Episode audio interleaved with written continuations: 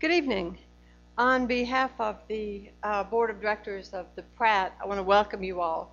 Uh, it's another exciting evening. Judy Cooper and her staff, right over here, you all probably know Judy, work hard through the year to make sure that, that you are brought interesting and talented writers to the Pratt, and tonight won't be any exception. I see a lot of uh, old friends that we have from time to time and also some new ones.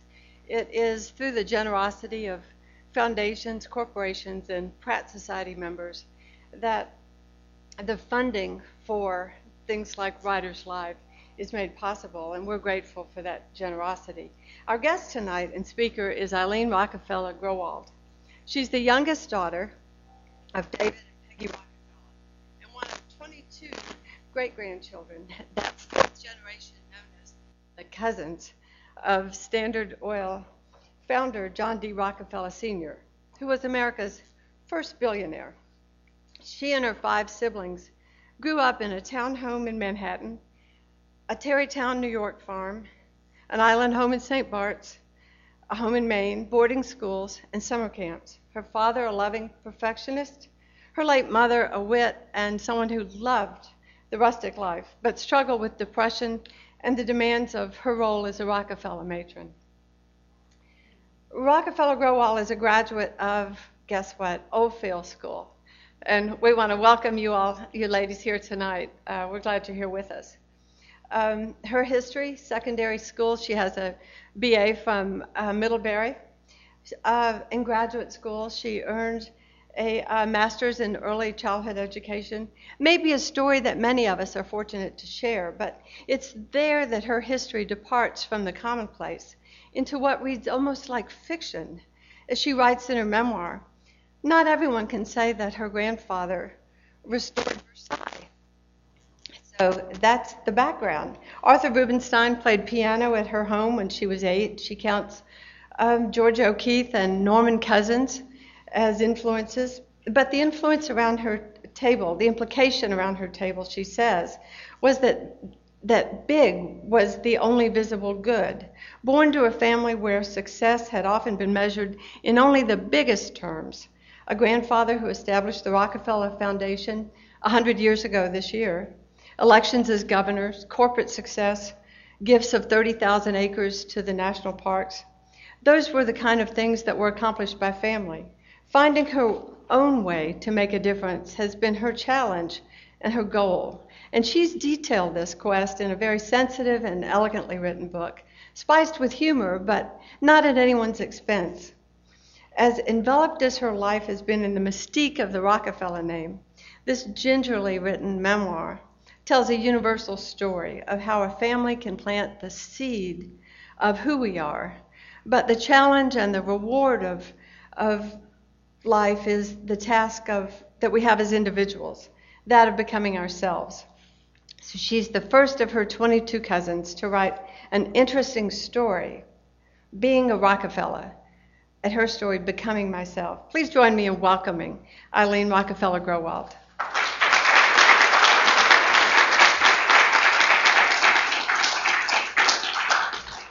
Thank you very much, Pat. Such a nice introduction. In fact, I love introductions like that because I might not have to say so much because you, you, you've well described a lot of what I could describe at greater length than I need to. So thank you. I appreciate that. Well, it's a real delight to be back in Baltimore. Um, I was at Oldfield School, my long ago alma mater, for the first time in 43 years, I'm ashamed to admit. I never had visited again since I graduated. Did I gra- did I visit once?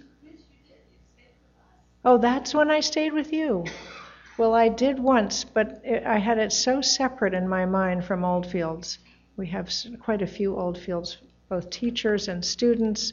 Had such a great time with the students this afternoon, reminiscing about good times and tough times, as everyone has in their lives. Um, being a Rockefeller, Becoming Myself is my first published book. I've had a passion for writing since I was eight. I've been a poet, and a journal writer. I've written probably over a hundred journals, most of which I didn't bother to use when I was writing my memoir because it was just too depressing. but actually, sometimes it's very useful to have those signposts. Um, I, what I really love about writing is that it's the, an opportunity to connect with people like yourselves. I love writing stories, and I love even more connecting with people. So it's been a deeply rewarding adventure so far. Tonight, I'm going to talk about three things. First, I'm going to talk about what it was, and I don't know why that, oh, that's, I was emphasizing the point, but First, I'm going to talk about what it was like to grow up as a Rockefeller, and I'm going to move this over just a little so that I can take a peek. That way, I don't have to turn my head from you, but I can double check that I'm on the right slide. So, first, I'm going to talk about what it was like to grow up as a Rockefeller. Second, I'm going to talk with you about why I wrote my memoir. And third, I'm going to talk about lessons learned. So, what was it like to grow up as a Rockefeller? First of all, this is not my house. this was the house that was built by my grandfather, John D. Rockefeller Jr., for my great grandfather on the family estate in Sleepy Hollow, New York, and that's the Hudson in the distance. Um, so, I am the great granddaughter of John D. Rockefeller Sr. And my parents are the late Peggy and the current David Rockefeller. This was one of their favorite pictures, and I think it shows them in their happiest mode. They were a very happy couple. I'm the youngest of six, as was said, and the 22 youngest of 22 first cousins of my fourth generation. Um, so currently, there are over 250 descendants of John D. Rockefeller Sr. Being a Rockefeller has led me to know a wide range of feelings, similar as anyone else in this room. I've experienced embarrassment, shyness, fear, anger, sadness, joy, and more recently, increasingly, a lot of gratitude. Being public has not been part of my family culture, nor has a lavish lifestyle. This I love this picture because it really um, personifies the sense of my siblings, and in a lesser sense, my father, to choose a more modest lifestyle and have a lower profile. But the process of writing this book has really helped me to embrace my name. I come from a family of wealth and influence. There have been many advantages, but it hasn't always been easy. I think of my grandfather, John D. Rockefeller Jr.'s credo, which is etched in stone at Rockefeller Center. My grandfather is in the way back holding my father, and then in front of him is my great grandfather. Grandfather said in stone, Every opportunity implies an obligation, every possession, a duty, every opportunity, an ob- did I say that one? Wait a minute. Every let me start again. It's such a hard thing to, for me even to this day because it is a heavy mantle that I get it confused and I'm dyslexic. So, once again, every right um, implies a responsibility. Every opportunity an obligation, every possession a duty. That was the sense of the values that I grew up with that if you have something, you need to give, give it away. But anyone can give away money, and as my grandfather said, not everyone can give it away wisely. And that's the real uh, challenge of it. So perhaps what distinguishes my family from other wealthy families of uh, uh old money and new is that there is this expectation that we will do good for others. And there's a second thing, and that is that we have the expectation that we will get together as an extended family twice a year. We do that in June and in December. And it's at those times that we rekindle our relationships and deepen other ones. So, to give you a picture of my childhood, I'm on the farthest, the one farthest on the right, the really cute one. Um, our home in New, we grew up with four homes. Our home in New York City was like Grand Central Station, and um, there were between the four homes about hundred employees spread throughout. People bustling in and out. Of course, there were maids. There was a housekeeper. There was a butler and a laundress. These were the people who were my friends. They were people who taught me how to knit, how to uh, cook. Well, my mother really taught me how to cook, but they had time to listen. So um, I never want to just rush by the people who helped in the house. Um, but in addition, on any given day, during the building of my father's Chase Manhattan Bank career, he could bring up to 10 people home for cocktails. And, you know, we had maybe four dinner parties a week.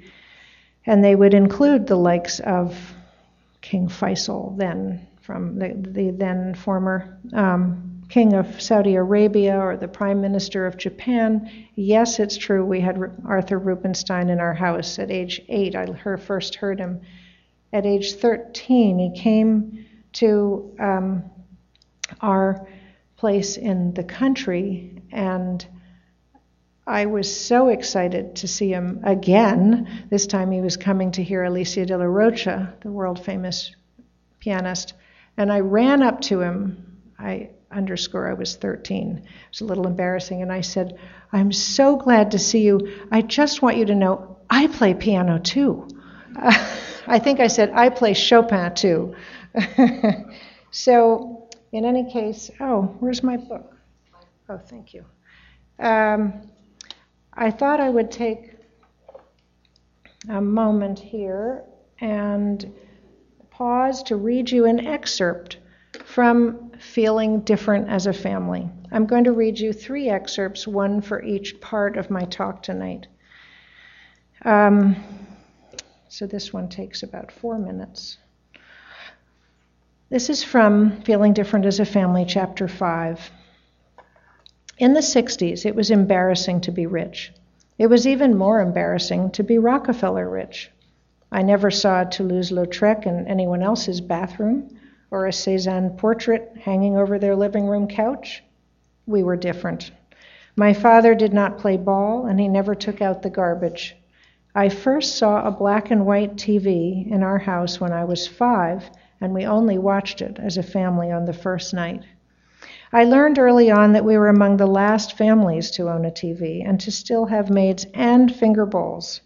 When friends our age came over for dinner and the main course was replaced with purple glass finger bowls served on top of doilies on early 19th century spode plates, my siblings and I watched our wide eyed friends shifting in their chairs.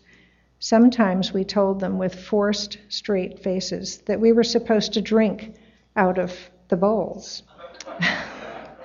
Our mother had taught us that practical jokes and humor were levelers. They also relieved stress. Occasionally, we lifted the round bowls to our mouths as if to drink from them, just to see if our guests would follow suit. My mother felt like an outsider amid her husband's family. She taught us through her discomfort to fit in wherever we went by wearing understated clothing, carrying our own bags, not driving fancy cars, and making friends regardless of others' wealth or status. We enjoyed going barefoot, hunting for mussels and mushrooms, getting our hands dirty, and wearing one another's hand me downs. She encouraged these behaviors as a means of normalizing us and liberating herself from the constraints of aristocracy.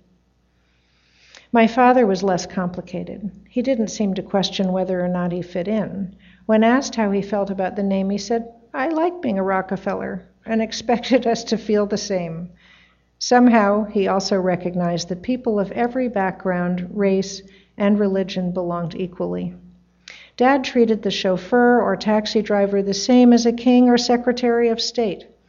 We learned these values from him daily, observing how he smiled and held out his hand to greet the butler when he arrived home, as genuinely as he shook the hand of King Faisal of Saudi Arabia. Friends of my parents told me recently a time when they were sailing with, with them in the Gulf of Maine. The weather turned bad and they had to find a safe harbor for the night. They were, too, they were near the Bay of Fundy where the tides can rise up to 52 feet. It was near low tide as they pulled up to the pilings of the dock. My father climbed some 40 feet up a ladder. He was welcomed at the top by a toothless lobsterman wearing dirty, fish scented foul weather gear. My father reached out his hand as usual. Hello, I'm David Rockefeller. The man looked him up and down and replied in a thick Maine accent, Well, I'll be damned. My mother and their friends followed up the ladder and were soon in conversation with the lobsterman. After exchanging stories about the weather and how they came to be there, the man invited him up to his house to meet his wife of 40 years. My parents and friends returned an hour later with a blueberry pie in hand for their supper and exclaimed that nothing had ever tasted so good. The next day, they delivered a bottle of wine and a jar of homemade jam in exchange for their generosity. These were the kinds of visits that my parents told us about at the dinner table. The message was always the same treat everyone with humility and respect. There was another unspoken message underlying it we are the American royalty. We have an extraordinary inheritance of both money and service. Do not disappoint. So let me just come to this. So, as I said, New York City was on the weekdays and Tarrytown was on the weekends. My mother made sure that we had all kinds of animals, along with uh, horses, um, cows, chickens, pigs. We had a donkey that when it was little, she brought it home in the back of her station wagon. And occasionally we would find an orphaned deer. Um, once we did, actually, in my early childhood, and took care of it for a year. Um, during the winter, we had a home in St. Bart's down in the French West Indies, and we were the first, my family was the first outside family to buy a place, and um, we actually, or they hired stonemasons to come and train the people down there so that they weren't bringing people from outside, they were building the economy from within. Today, it's more like a suburb of Paris. Um, our summers in Maine were just the best. And they, they were the times when we built our days from scratch with our imaginations, uh, building things like rafts, lean tos, moss arrangements. And this was when our family had most often its meals together, and my mother would tell us stories, partly as a way of keeping us under control. So we come to part two, which is uh, sorry, I went a little too fast. Uh, why did I write my memoir? Well, there were two reasons, and one of them was my mother's stories around the table of such things as shooting a bear on their honeymoon. As I've said to other groups, it's not my idea of romance, but it's what they did, or somehow I don't even know why, but that was a story. Another thing, my mother would go off on the boat alone, usually when it was high winds, 30 to 40 miles an hour. and it was the way that she um, brought her own sense of equilibrium back from the pressures of being married into this family, six children, many houses and responsibilities and people. So that was the one reason I got the background of storytelling But then, when the last of our sons, we had two sons, and when our second son went off to college, and both of them left home, I was looking for a way to comfort myself, having become a full time mother. I went through that inevitable identity crisis and was looking for a way to uh, bring the memories of the closeness that I had so enjoyed back onto the page. So, most of the stories I wrote for the next two years were about an experiment during the 1840s of living as if uh, living on our farm in Vermont as if in the 1840s, a time when there was a lot of handwork. So we made, grew and um, and froze and processed our own food and made butter and candles. The boys cared for two goats as well as chickens and rabbits. We made patchwork pillows, wrote and produced a play for the neighbor with the neighborhood children. All of this was a wonderful time and I loved writing the stories, but when I finished them, I realized it was too close to their childhood to publish them. It would be a little embarrassing. So I dug deeper. I went back to my own childhood, the place, the origin of both good and difficult times, times where I didn't feel I belonged, where I, being the youngest by three years, um, often felt extraneous. Um, as I said, I struggled to belong in my family. I'm on the far right there. And part of this was that I was a more naturally emotional person. I was more outward in my expression of emotions at a time in the 50s when that wasn't considered very attractive, and certainly not if you're a member of this family. So, um, in looking back, what I've discovered is I had a desire to connect from the time I was two, but I also have seen that the difficulties I had in trying to connect with my siblings, which failed for the most part back then, were also responsible for helping me develop my courage, my inner strength, my resilience that reflect who I am today. And I'm now going to read you an excerpt from another chapter called Through a Door in the Woods as an example of some of the more difficult times and the building of resilience. Fog curled over the trees as we started up a trail in Acadia National Park at the end of an August afternoon. My sister Abby was in the lead, barefoot as always. Before she left the driver's seat of the car, I had noticed her stuffing two ripe bananas into the Army surplus backpack she wore under her long mane of brown hair. no one else was carrying any food. I was 10 at the time of this foray into the wild with my four older siblings. Abby, Neva, Peggy, and Richard were 19, 18, 14, and 13. David probably felt too old to be interested in such an adventure. I idolized him and felt safe in his presence. But on this night, he was probably out with friends after racing his sailboat. I wished that he were here. I had never before been invited on an expedition with my siblings, and I went with mixed emotions. I was glad to be included, but frightened by their style of adventure. I liked to know the plan. They were happiest when there wasn't one. Abby was a student at the New England Conservatory of Music. By 1962, she had already crafted her identity as anti establishment. She disagreed with most of what our father and his friends stood for and spent hours arguing heatedly with him about the flaws of capitalism. She had a significant influence on her next three youngest siblings, and I later learned that she was hurt I wouldn't fall sway as well. I often heard her lecture to them in the playroom as I was trying to sleep, denouncing the Vietnam War lambasting the establishment, and blaming our parents. I was not part of those conversations, but they splintered my family and frightened me.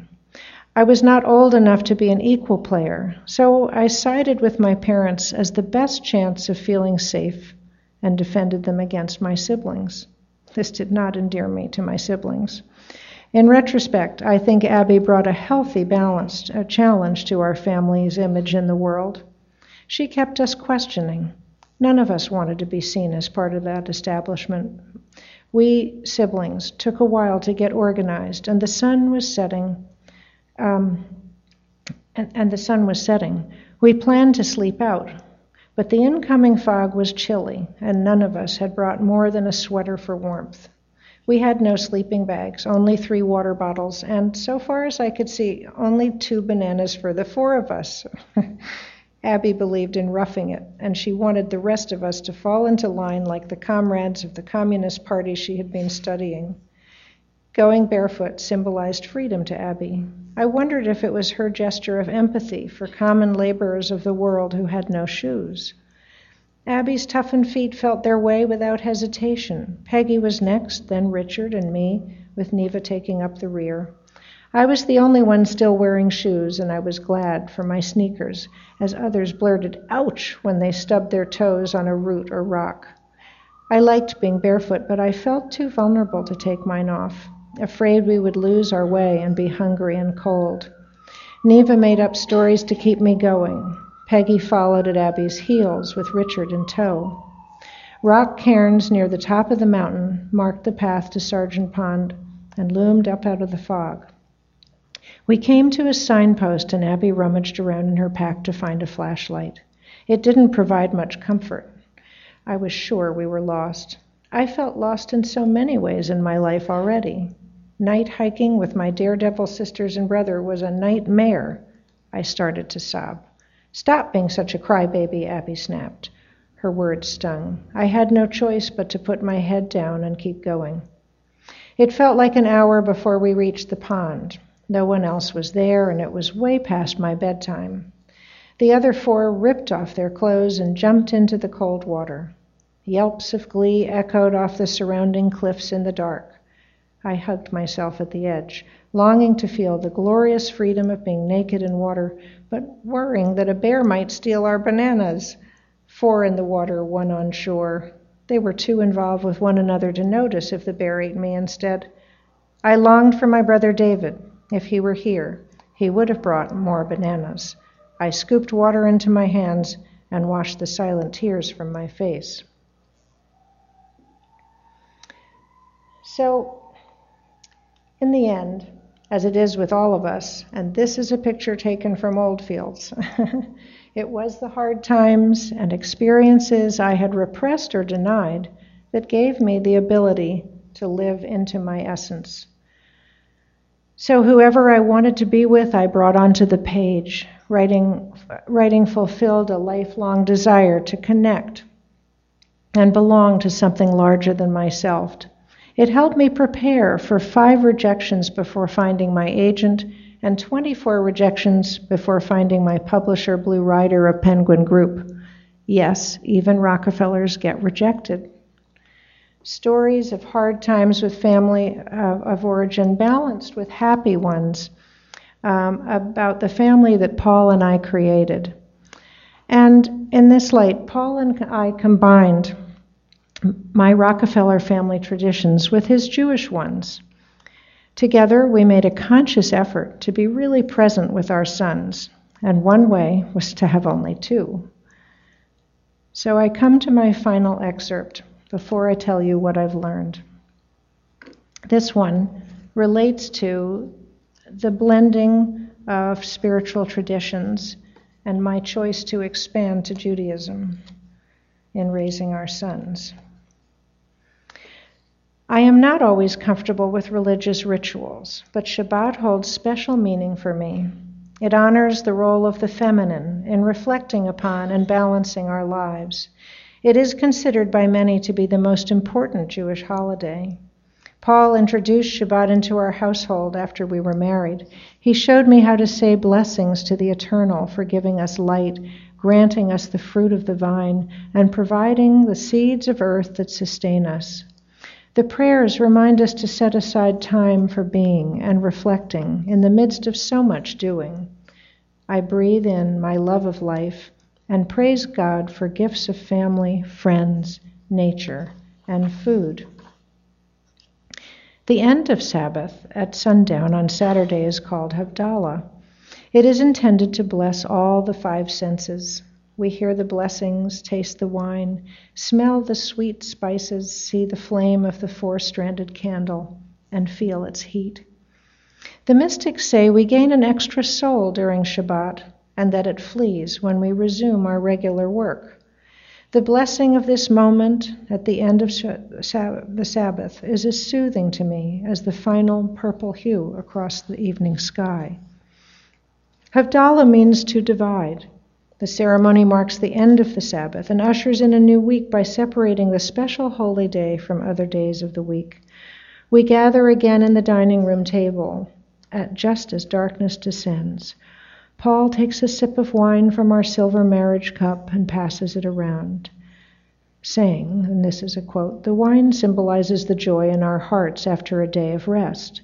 The spirit of wine is supposed to help us see beyond the misery in the world while inspiring us to help in whatever way we can. I think to myself, this is one of the ways values gets passed down. Next, Paul lifts the ceremonial spice box and sniffs the sweet bay leaves, spinny, si- spicy cinnamon, and cloves. He passes the perforated silver box around, saying, The sages tell us that smelling the spices refreshes our souls. I take a deep breath through my nose. Sweetness abounds. Adam and Danny turn off the lights and strike a match in the dark to kindle the four stranded Havdalah candle. We read together by its dancing light. The Havdalah candle, unlike other candles, is composed of four intertwined strands. By itself, each strand would make only a little light, but the four burning together make a great flame. The four of us draw close around the candle. I feel the warmth of the flame like our family. Paul takes the candle and douses it in a plate with a hundred proof vodka. The dance of light begins. No one speaks. We watch the playful flame diminish as it evaporates the alcohol. It invites us into silence, like the last bird song at the end of day. The flame sputters, kicks, twirls, takes a bow, and expires. We say in unison, Bye bye, Shabbat. And for a moment longer, we savor the stillness. So finally, I was going to be on that then, but we come to what have I learned? And writing my memoir has been such an amazing teaching. And one of the things is that family is what shapes us. It's our first mirror, even though the reflection is often inaccurate. I can leave my family Oops, sorry. That was the what have I learned. I must have I must have pressed the wrong button anyway. So I can leave my family, but it won't leave me. Until I heal my early relationships, I will repeat them in my marriage, with my children, with my friends and colleagues. We tend to put the faces of those we have been injured by onto those with whom we encounter later in life, and it so it continues until we heal that relationship. So um, I'm a little confused as to which one I'm having. I think, anyway, um, as I was saying, number three is that we all need a roof over our heads and food on the table. But ultimately, my belief is that self worth is more important than net worth. Another lesson I learned is that I don't need to do it all by myself. When I started the book, I thought, well, I have to write this all by myself. I'll finish it in six months and I'll be done six years later with so much help you wouldn't believe. So many people, most of all my husband, um, were the making of something that became bigger than me. And I would say that real richness and power come not from the amount of money, but from our connection to each other and to ourselves and one another. I love this one. I've found that the deeper I've gone inside myself in writing these stories, the more connected I am to all humanity. My stories become your stories, they're our stories. And finally, attention comes and goes but love remains forever. And thank you so much for listening. I would love to entertain any questions. Thank you.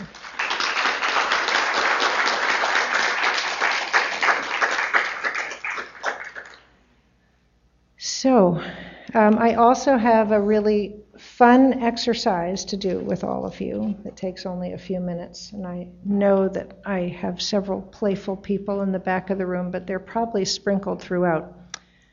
That's just a teaser.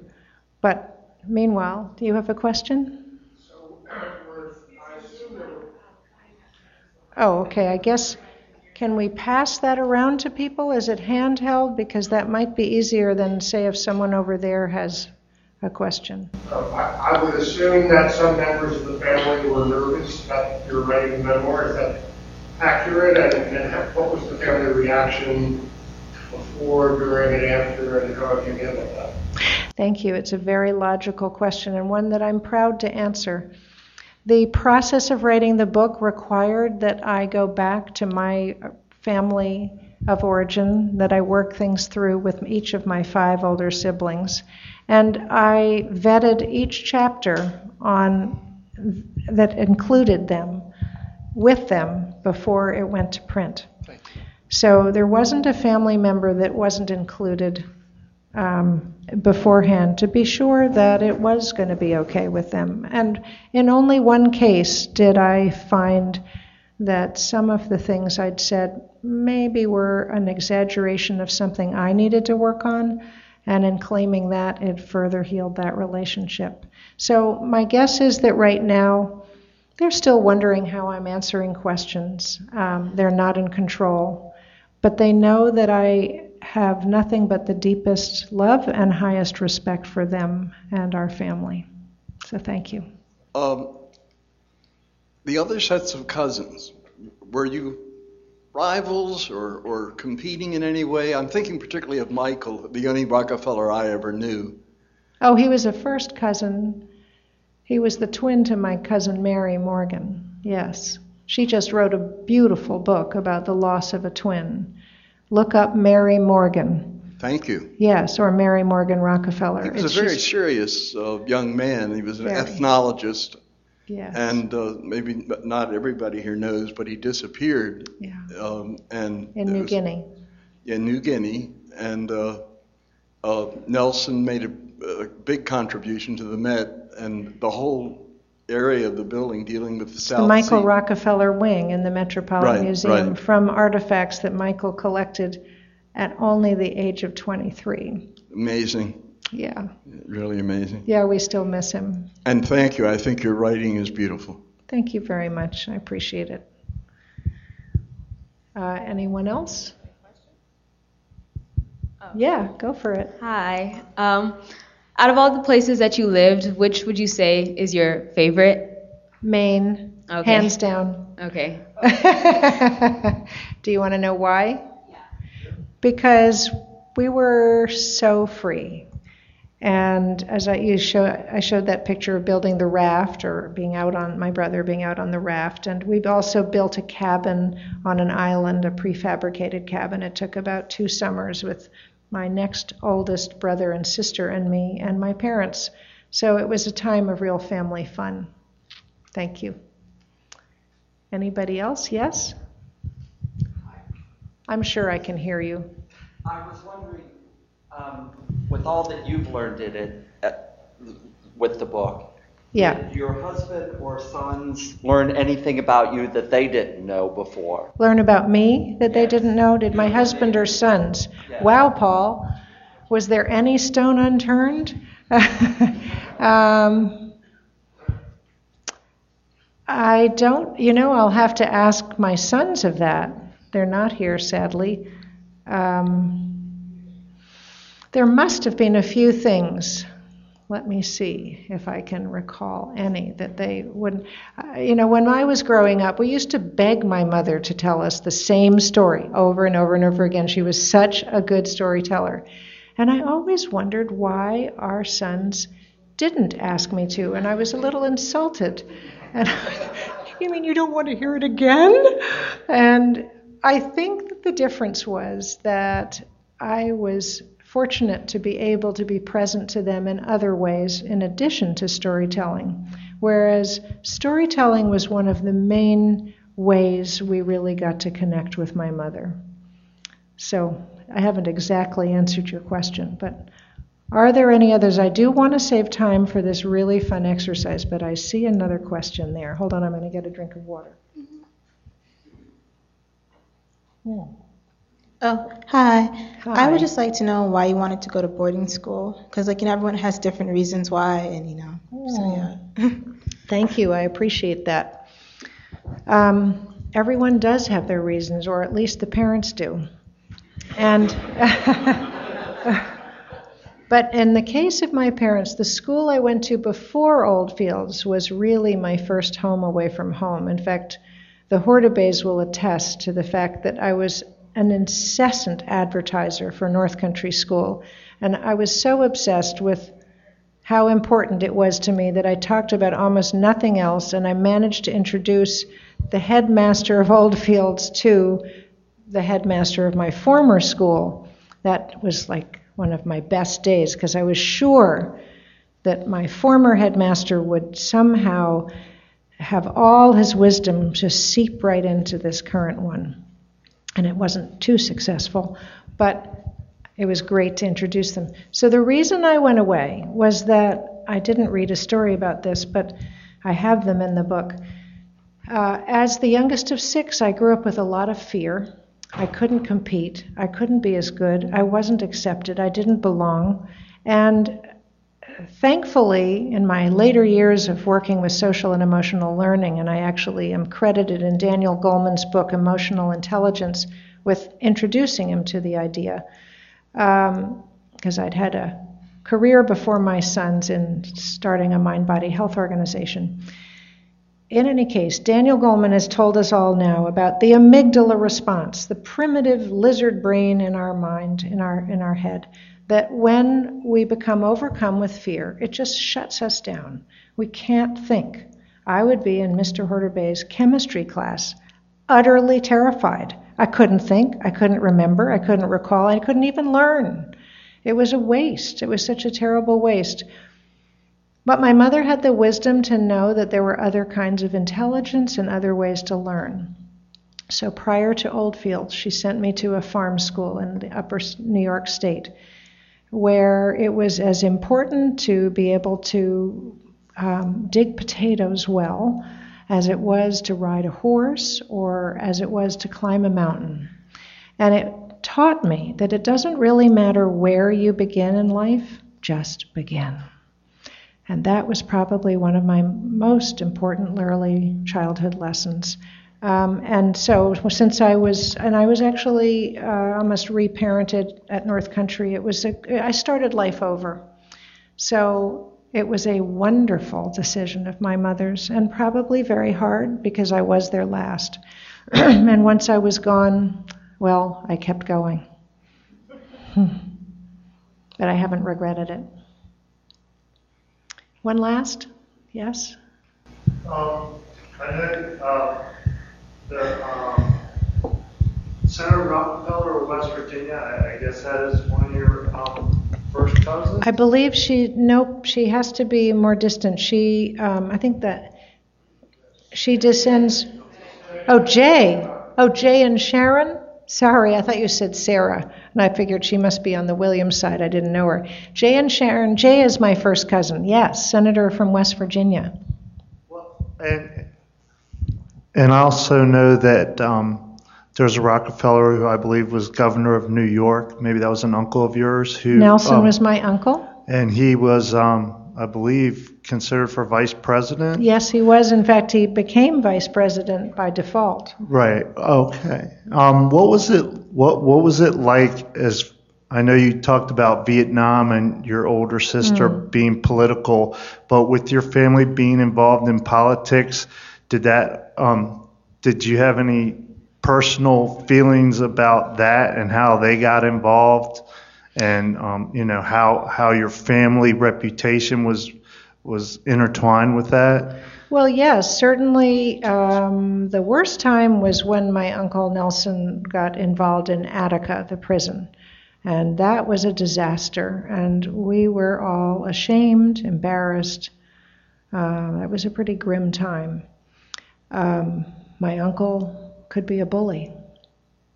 And it's not partly how he got to where he did, and it's partly the lesson of that is that he's helped the rest of our family recognize how important it is to help children to not bully each other. And that if we start teaching kids early in school how to resolve conflict creatively, and there's a chapter in my book called Heart Talks, um, in which when our sons were two and four, we taught them a method of um, resolving conflict that was so successful that when our youngest son was away at college, he went to Chicago for a, um, one of the breaks to do social work with a group of others, and there was a kind of an uproar that occurred with his Ethiopian roommate and a woman from I don't know where in the United States, and they got into an argument about what they would call sexism, and it escalated quite quickly. And my son finally intervened and said they had just been to visit the Collaborative for Academic, Social, and Emotional Learning that day in Chicago, which is the organization I co founded with Daniel Goleman and others, to promote good conflict resolution skills, self understanding, respect for others, good listening skills. They'd just been there, and here they were having an argument, and my son, Danny, said, Guys, what did we learn today? Oh, well, but that doesn't really apply to us. Well, actually, it does. And he led them through the same process. I don't think I'll give it all away here. It's a really interesting thing of how you tell what you didn't like, how it made you feel, and what you would have preferred. It's as simple as that one, two, three. And he got them to do it, and by the end, they were crying in each other's arms. and he overheard the girl calling her boyfriend saying, I don't know what happened, but it was just like the most amazing thing. And all I knew is I was really angry at him, and the next minute I was crying and I understood. so there are good ways to move through these things, even with bullies. Um, Can I ask, can I ask yes. you one more question? Sure, I'm sure. sorry. I mean, I shouldn't be the one determining. You tell me when you think this is the last one. Will I have time for this little exercise it takes? To, okay, good. Um, you mentioned Sarah. I, I was wondering um, who Sarah is. No idea. You tell me. Okay. I, I was going to guess. and the other thing I wanted to ask, um, what is it like? Um, you, you said that your um, family um, donated money for a um, national park. I think you said. oh yes, Can you- several. Can you can you talk more about that and possibly about how um, what kind of perspective you have on ph- philanthropy being being um, a Rockefeller? It's a great question, and thank you. Um, I'm extremely proud of my grandfather for his love of nature and how that passion ended up providing all of us with opportunities in nature that we might not have had. He um, gave the money for Grand Teton National Park, for the Smokies National Park, for Acadia National Park, for part of Yosemite Park. Uh, there are some others, but those are the key ones that, like, that's enough already.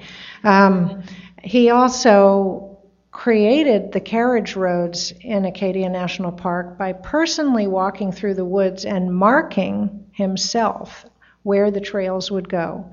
And during the 30s, when uh, jobs were scarce and the Depression was in sway, he, for about 10 years, 10, 15 years, employed 100 people to build those roads.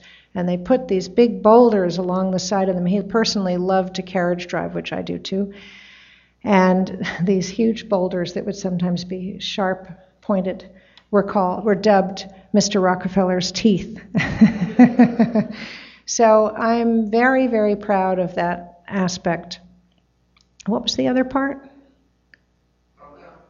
And my own philanthropy. Oh, yes. Thank you. So that's a good place to end.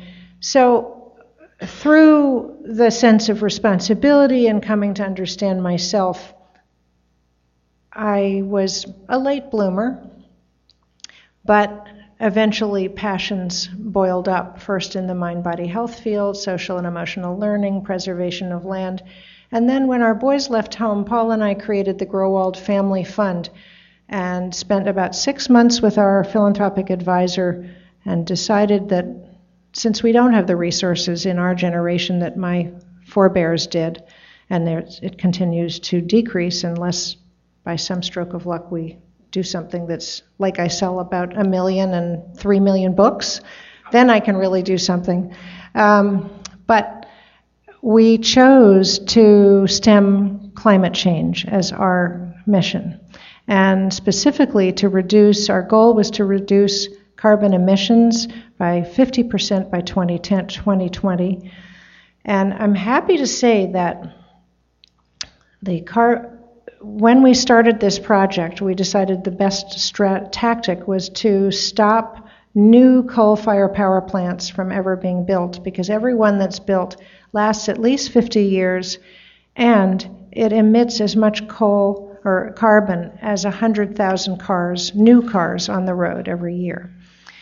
At the time we began our project, 2006, no money had gone into stopping them. We were the first grant to Sierra Club, and we insisted, in addition, that they create a um, that they create a, a business plan, which we helped them with.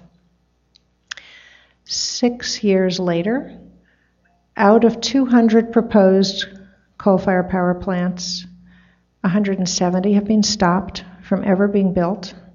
A movement has been started there's now more than $90 million going into this field, and new forms of energy are replacing them. Our biggest leverage coup is, is that while we gave 150,000 as our initial grant to Sierra Club, uh, six years later, when Mayor Bloomberg was looking from New York City, was looking to find an organization and a specific cause in the environment that he really wanted to back. It was the business plan that we had funded that caught his attention because it's measurable results. And when he saw the results, our $150,000 became his $50 million. That was really exciting. And I wish I had my son's um, summary of the amount of carbon that's been reduced in the atmosphere since we and now many others have started. But it's a thrilling project because we can't give to every individual who needs help as much as my heart cries for that. But what we are doing is giving to the generations to assure a healthier and safer planet for our children and grandchildren. Thank you.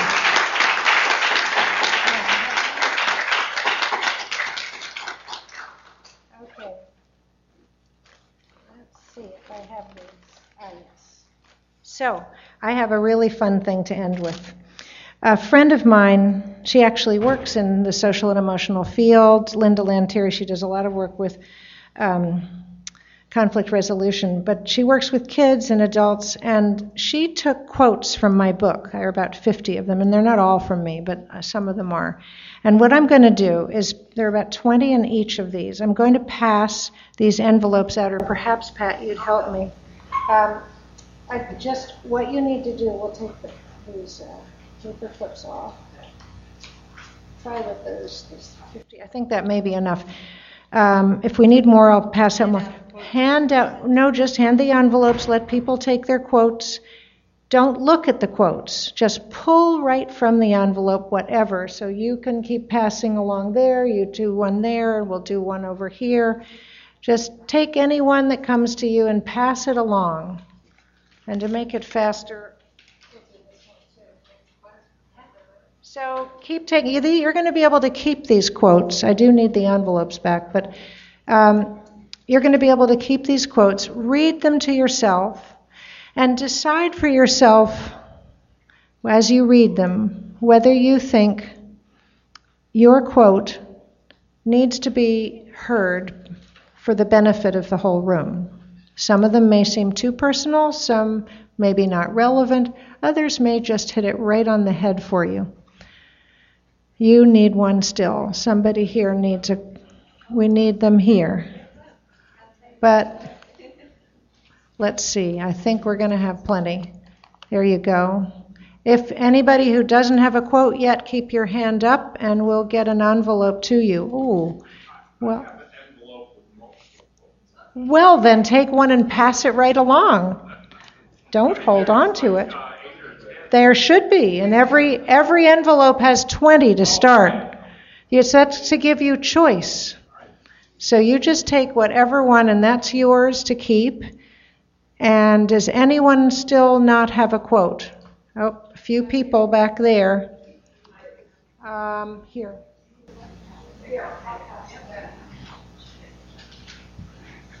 Is there anyone else that still needs one? Otherwise, the uh, envelope collectors could collect them and bring them back to me, please. So, if you have your quote, as I said, take a moment, read your quote. If you feel that your quote wants to be heard or shared with the whole room, please raise your hand. I'm not going to call all of you, but I will call a few. So please raise your hand if you would like, if you feel that your quote should be shared in this room. Okay, would you mind coming up here? Just, you won't be alone. Someone else. Yes, back there and to your left. Both of you. Karen, did you put your hand up or not? Okay. We've got four. Is there? Yes, Roland, come on up. One, two, three, four, five. Yes, another. Come on up. Six. I could take one more if there's anybody. You come right up. Wonderful. All right. Now here comes the really fun part. So, we're going to be reading the quotes in order from closest to me to farthest. Don't share your quotes with each other. But what I want you to do before you read is to, oh, good, there's someone else who has one. He has to share. Would you like to? That's fine. Oh, yeah, you see, you have to. So, what I want you to now do, this group, is feel into your quote and decide if the order in which you're standing is as you wish it. In other words, do you feel like yours needs to be the first? Does somebody else feel like theirs needs to be the first? No, no, don't, no, you don't need to talk. No talking. Just move to where you think it needs to be. This is going to be the first reader, and where you are is the last reader. So you don't need to speak, but if you feel like yours is the first, come up here. And if someone else feels like theirs is the first, they might even trade places. Sometimes it happens several times. And there are reasons, you'll find out. So this gentleman feels his needs to be the first. Does anybody else, um, you feel like you're in the right place? Think about it.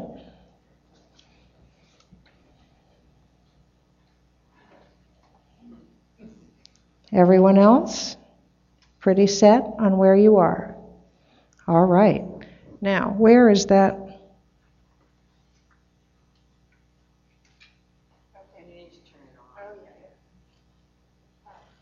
Oh, do I have it? Yes.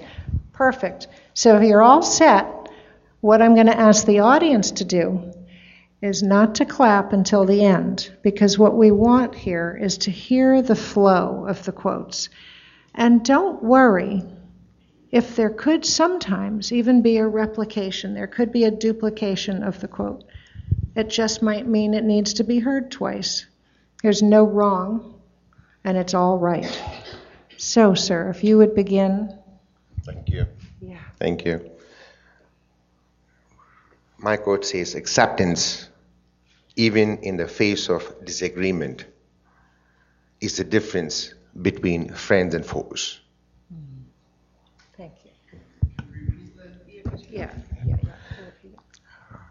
Acceptance, even in the face of disagreement, is the difference between friends and foes. Thank you. And just pass it on. I, I, I just thought this was very appropriate, although it was you know, it, it's a timeless quote with everything going on in the world today. I think we have to embrace it. Thank you. And as tempting as it is, until we get through to the end, you're going to be the only one who gets to say why it was so important to you right now. Because what we want to do is we want to first hear the flow, and then I invite anyone else. Okay. Okay? Thank You you. want me to stay here? Yeah, absolutely. Stay right there. Burdens carried over time can feel as natural as a backpack up a steep trail. Only after we lift them off do we leave the lightness of being. Uh, we know the lightness of being. Thank you. It might be possible to make things happen the way you want if you're having enough fun. Treat everyone with humility and respect. Save one third, spend one third, give away one third. It's easy to be vulnerable to anger. It's another thing to be vulnerable to love. Burdens carried over life, carried over time can feel as natural as a backpack up a steep trail. Only after we lift them off do we know the lightness of being.